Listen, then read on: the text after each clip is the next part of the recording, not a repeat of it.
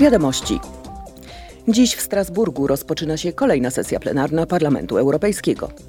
Jutro europosłowie będą debatować i zagłosują nad aktem o wolności mediów. Ma on wzmocnić ich niezależność i pluralizm.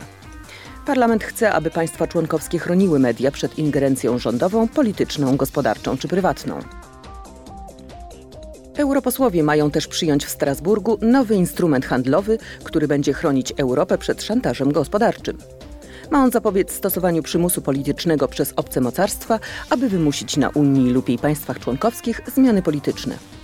Nowy instrument przewiduje środki, dzięki którym Unia będzie mogła przeciwdziałać szantażowi gospodarczemu, na przykład będzie mogła nałożyć cła lub ograniczenia handlowe na towary i usługi. W środę w parlamencie będzie gościć prezydent Czech Petr Paweł. W swoim wystąpieniu ma skupić się głównie na potrzebie wzmocnienia Unii Europejskiej w dobie kryzysu.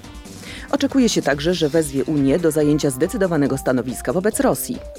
Będzie także domagał się, by w Ukrainie zaprowadzono pokój na warunkach ukraińskich.